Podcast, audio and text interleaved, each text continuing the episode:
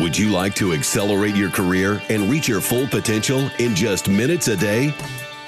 Welcome to the LeadX Show with New York Times best-selling author and Inc. 500 entrepreneur Kevin Kruse. Welcome back, everyone. This is Kevin Kruse. Welcome to the LeadX Leadership Show.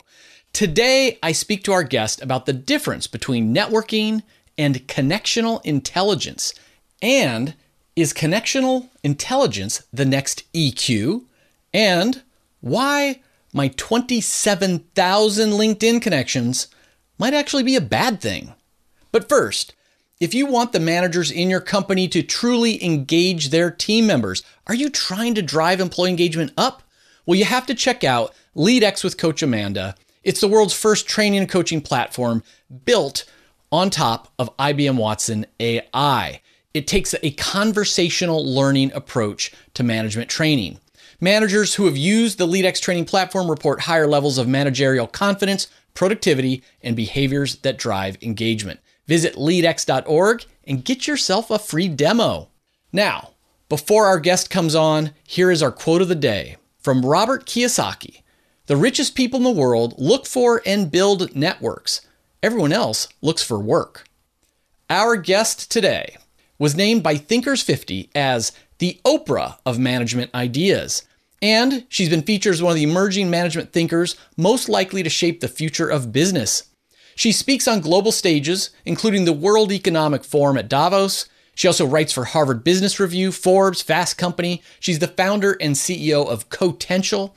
And her book is Get Big Things Done The Power of Connectional Intelligence. Our guest is Erica Dhawan. Erica, welcome to the show. Thanks, Kevin. Great to be here. Excited to talk to you. I mentioned in the uh, the bio your new book is Get Big Things Done: The Power of Connectional Intelligence. So, what the heck is connectional intelligence and how's it different from what I might have referred to as networking back in the day? Great question, Kevin. So, a lot of the ways that we measure relationships, especially in our digital connected world, is through quantity of connections. How many LinkedIn followers do we have? How many Twitter followers? How many email subscribers? But in my book, Get Big Things Done, I really shift that notion from the importance of quantity to quality because having a lot of networks doesn't necessarily lead to measurable change.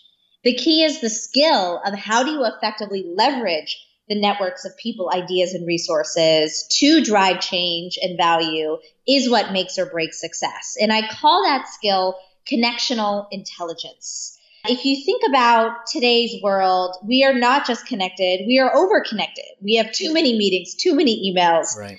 Connectional intelligence is that ability to take back our time, to think more strategically about how we can bring curiosity, community building, courage to our networks and often leverage the networks that we already have in new and unprecedented ways and think about how to multiply our connections in a very different way broader. So much of the networking conversation has been around build contacts, send follow-up emails, you know, send a reminder of an article that where you thought of someone, right? And yes, those are very practical productivity tools. But I would encourage people to think about connectional intelligence really as the next leadership skill after emotional intelligence. We all know what IQ is. 15 years ago, emotional intelligence came to stage as a key leadership trait. But in today's world, we can't just rely on our knowledge or our emotional connection with others when most of the time we're leading global, virtual, multi generational teams spread around the world. We need to tap into that ability to connect differently and connect intelligently. So, are you hoping we refer to this as CQ in the future? It's called CXQ. CXQ. Yes, yes. And the goal is that, you know, it took 20 years for emotional intelligence to really become mainstream. And the goal is that, you know, our teams and our everyday conversations will have connectional intelligence involved just as much from communities to corporations to families, because that's what we really need and that's what matters now. I'm so glad you did this. We need to simplify our concepts to make them easier to spread. So CXQ, you just delivered it for us. I like that a lot. And it's interesting, Erica. I am discovering this just now in my own life because for work reasons and the forthcoming book, I'm needing to sort of think about who my allies are and reach out to them and ask for help. And four years ago, one of the ways I would have done that is I would have gone on to LinkedIn and I would have sort of just looked at my first level connections and it'd be pretty easy to spot my friends and to reach out to them. But today I have 27,000 LinkedIn connections, not followers, connections. Wow. And what's happened is if I log into LinkedIn, the stream is just gibberish from people I don't know and promotional and the messages is spam. And it's very difficult for a valid, important message to get through to me now on LinkedIn. And I can no longer go to my first line connections on a platform like LinkedIn and say, Hey, let me remind me like my closest hundred or 200 friends that I want to invite to this thing or do whatever. I can't find them. Yeah. And so I'm now pausing and trying to really think like, wait a minute, I kind of messed this up. I went for scale, but at a certain point, it's now hurting me rather than helping me. Right. Right. And you know, the the reality today is that our scale, depth, and breadth of our mm-hmm. connection has allowed for us to connect with more people, but it's made it much more difficult to really harness the intelligence of right. the people that we're connected to. And so in my book, Get Big Things Done, with my co-author Saj Nicole Joni, we actually talk about how do we really connect intelligently. And 10 years ago, Malcolm Gladwell, the famous author, coined the concept of a connector right? And that idea revolutionized a lot of thinking in corporate America. But in today's world, I'd argue we're all connectors, we're over connected. So it doesn't matter if you're a connector. It's about how do you connect intelligently. And what we found is that people that had high connectional intelligence were able to leverage and understand and identify three different types of connectors in their network. The first type are the thinkers, the second type are the enablers. And the third type are the connection executors. So let me explain. The thinkers are the people that help you generate big ideas. These are people with high curiosity. They're the devil's advocate people that can bring that new perspective in. They're the person you call when you're crafting your next book, Kevin, right? the enablers are people that are, think of them as the more traditional networkers, the community builders. They know all the right people. Once you have the big ideas or the strategy framed, who do I need to bring together, right? They might be running LinkedIn groups or Facebook groups or annual or monthly dinners in your community. And then the third type are the connection executors. These are the people that really are good at mobilizing once you have a team, you have an idea, and you're set into action. They're very operational, they're very task detail oriented. And so, you know, one of the things we often do is we think, okay, I need to get this done who can I leverage? But we don't mm-hmm. effectively really think about what are the skills that exist across my network? And am I making sure that I'm tapping the intelligence of skills that I really need? Oftentimes we find thinkers spend all their time with other thinkers and often have a bias to have lots of thinkers in their network instead of really cultivating and building out those executors or enablers that can help them forge and take their ideas to a new place or get them done in, in a quicker, better way. And vice versa. You know, you'll find enablers having lots of meetings together, but not really getting much done. And, and so, you know, as you think about uh, all of the different connections you have, what's really important now is to take a step back and really answer what am I trying to achieve? What stage am I in? What skills do I need? And then really go into tapping the people that matter most. Because what I find is we often overuse the same, we call them the same 10 people, STP, over and over again, instead of really being intelligent about tapping into all of the capabilities of our network in the right ways at the right time. I think it's so important. I never really thought about the different skill sets and different ways to leverage the network. And just this little framework makes me wonder like I wish I could map my current network, not all 27,000, but my real network because I probably am more the thinker myself. Yeah. And I would bet, again, like generally attracts like, and I would bet that I have the most or the people I've contacted the most frequently last year would be fellow thinkers. And it really means there's a lot of opportunity to engage with others who I probably haven't engaged with. Yeah, absolutely. One of the exercises I always recommend that anyone do whether they're launching a new project or they're trying to get something big done, is to, you know, write down what it is that you're trying to get done in the middle and just visually network map out. So don't go to LinkedIn, go to your head because that's what you really use right. as your go-to people, right? And draw out who could you leverage for this? Who are you currently leveraging? Who could you leverage? And then begin to identify a few things. Who's a strong tie in this network and who's a weak tie? First, we write down all our strong ties but we don't forget about many of those weak ties that are willing to contribute but haven't been engaged or included in the right way. Then begin to analyze how frequently am I engaging with these people? So we might find there's the daily conversations or the weekly conversations with people close to us or in our office or nearby, whether that's in a social media group or beyond versus others that we may only talk to annually. And then the last thing is to actually do your own version of diagnosis on who's a thinker, who's an enabler, and who's an executor on my map. And am I really leveraging the diversity of strengths of my network? Am I not overutilizing people I just happen to be around more? Am I thinking differently about how to tap some of my more medium or weaker ties around this big thing? And, you know, the simple act of that, and it just, takes a few minutes can help you understand I don't even have the right people for this. Then it might be time to go check out your LinkedIn network, right? Or your Facebook network. But just starting there really reduces the anxiety and overwhelm that many of us are facing today. And what about, I mean, that sounds like great advice for everybody. Many listeners of the LeadX Leadership Show are younger, frontline, first time managers. Is there anything specific that you would suggest they do to build their connectional intelligence? I mean, the exercise you just gave is good, but is it different if you're thinking about building a career or that, you know, we're in our home office today speaking with each other, but they might be in a physical office with colleagues around? What would you say? Yeah, a couple of things. So, the first thing I talk about in the book as well is identify what you want to become known for.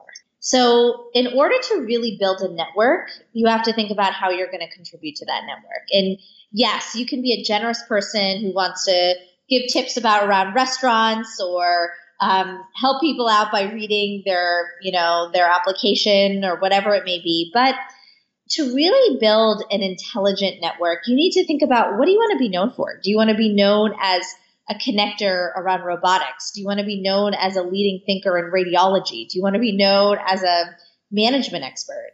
And then really begin to map out how can you contribute to your current network that cares about those things. Uh. And then do an exercise that I call your dream network and identify who are those potential 20 connections that you could build and what are unique ways that you can help serve their interests and contribute to something they're doing that they don't already have.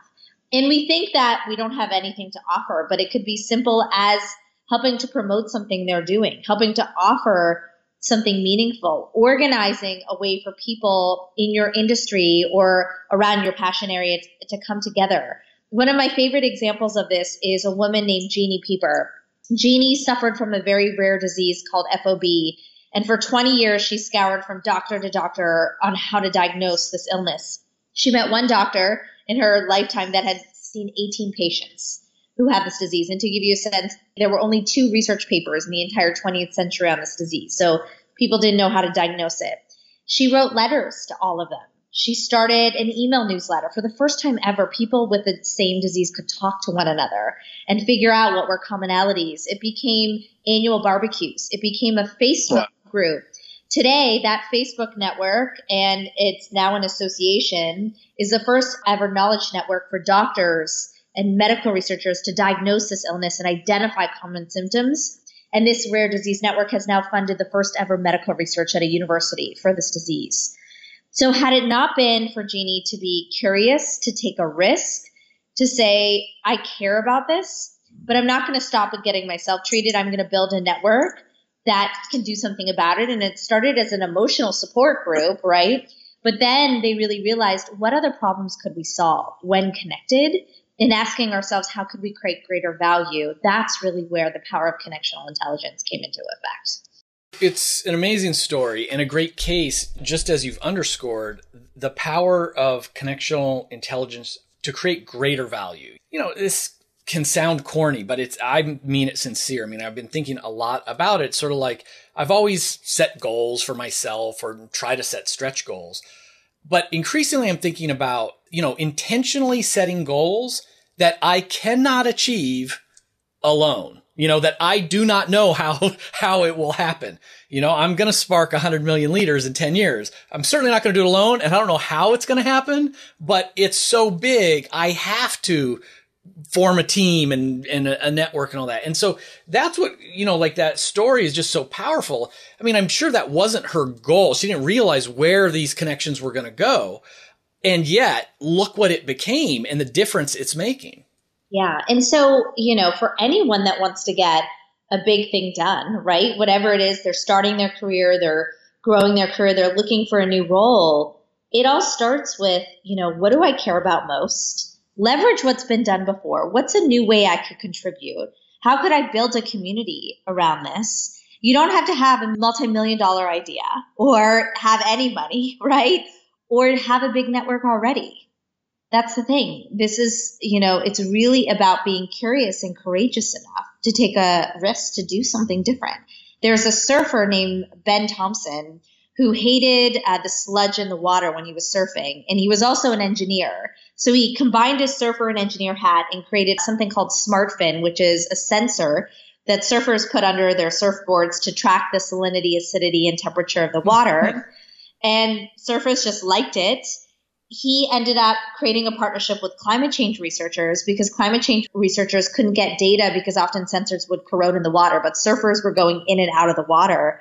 So they were able to get data in different ways. And it was wow. without even really realizing it, but staying focused on something he can contribute to. He was able to connect these two networks that were never collaborating before. Yeah for a second, you talked about getting data in different ways, and I thought you almost said different waves, and I was going to give you a high five for that pun. I like that. I like that. So, Erica, tell us where can we find out more about your work and, of course, your new book? Yeah, so you can find out more about me at ericadhawan.com. That's the one stop destination where details about my book. There's a free two pager that will give you the highlight click notes version you can check out my speaking topics and my training topics there to make connectional intelligence practical if you run a team.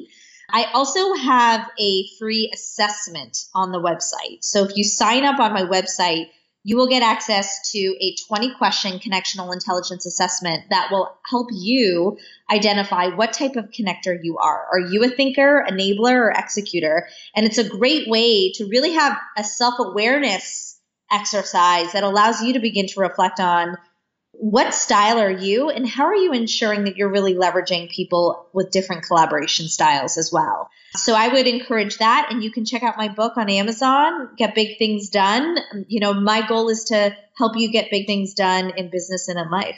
We will certainly put all of those links that you mentioned into the show notes. And I always like to challenge our listeners to take action right away. And I'm going to challenge them today to go to your website and to take that assessment. I love, you know, complimentary assessments to get some self insight and some motivation to take it to the next level. Erica, thanks for coming on to the LeadX show. Thanks so much, Kevin. You're a great example of the power of connectional intelligence in action. Very nice of you to say. Thank you. Friends, if you like this episode of the LeadX Leadership Podcast, please take a minute, leave a rating on iTunes or Stitcher. Ratings are invaluable for attracting new listeners. And I like to convert those listeners into leaders because you know I'm on a mission to spark 100 million leaders in the next 10 years.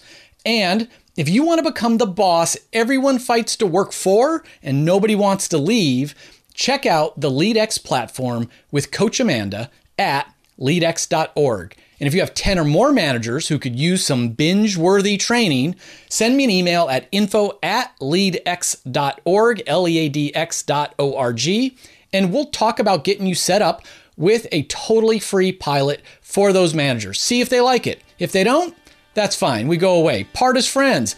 But if they love it, you've just found yourself a new resource for them. Remember, leadership is influence. You're always leading. How are you going to lead today?